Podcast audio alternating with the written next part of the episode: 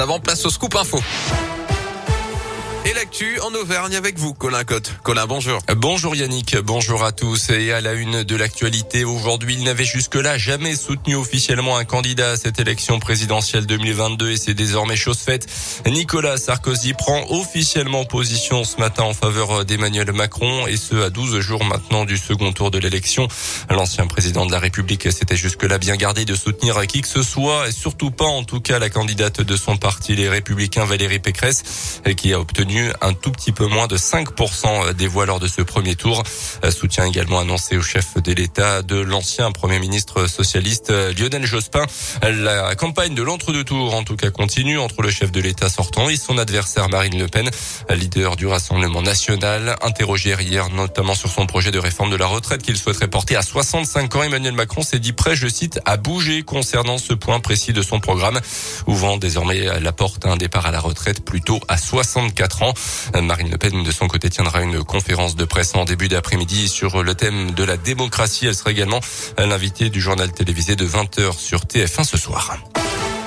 Dans le reste de l'actualité ce matin en Auvergne, une enquête en cours après un très violent incendie dans une zone d'activité de Varennes-sur-Allier entre Vichy et Moulins. Au moins 6000 mètres carrés de bâtiments ont totalement brûlé dans la nuit. Le feu s'est déclaré vers 3 heures du matin. Un ancien karting et le magasin de bricolage attenant ont été détruits. Le préjudice total pourrait s'élever à plusieurs centaines de milliers d'euros selon la montagne. La piste criminelle n'est pas totalement écartée. Un restaurant désaffecté ayant été incendié il y a quelques jours seulement dans la même zone d'activité. Une nouvelle agression d'un arbitre dans le foot amateur ce week-end en Auvergne. C'était lors d'un match de départemental 1. C'est la neuvième division entre le Clermont euh, Métropole FC et la réserve de Beaumont. Euh, samedi soir, l'arbitre a reçu un coup au visage après avoir sifflé un penalty en fin de rencontre. Un match qui a dû être arrêté. Une plainte pourrait d'ailleurs être déposée. Euh, samedi dernier, justement, la Fédération française de foot avait décidé d'arrêter symboliquement pendant cinq minutes les matchs de foot amateur pour protester justement contre l'augmentation des faits de violence depuis plusieurs mois. Les sports avec du rugby après le départ de Camille Lopez à Bayonne, c'est au tour du départ de Morgan Parra d'être officialisé de la SM.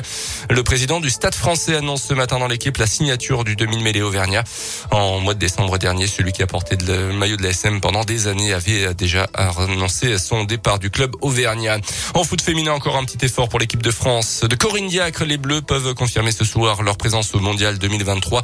Un match nul contre la Slovénie suffirait pour se qualifier. Et puis on revient à l'élection présidentielle avec avec des votes insolites dimanche lors du premier tour à Roubaix. Un des électeurs a donné sa voix à Karim Benzema, l'attaquant lyonnais de l'équipe de France de football. En Mayenne, c'est un bulletin avec le nom de Jeff Tuche qui a été glissé dans une urne. Merci beaucoup.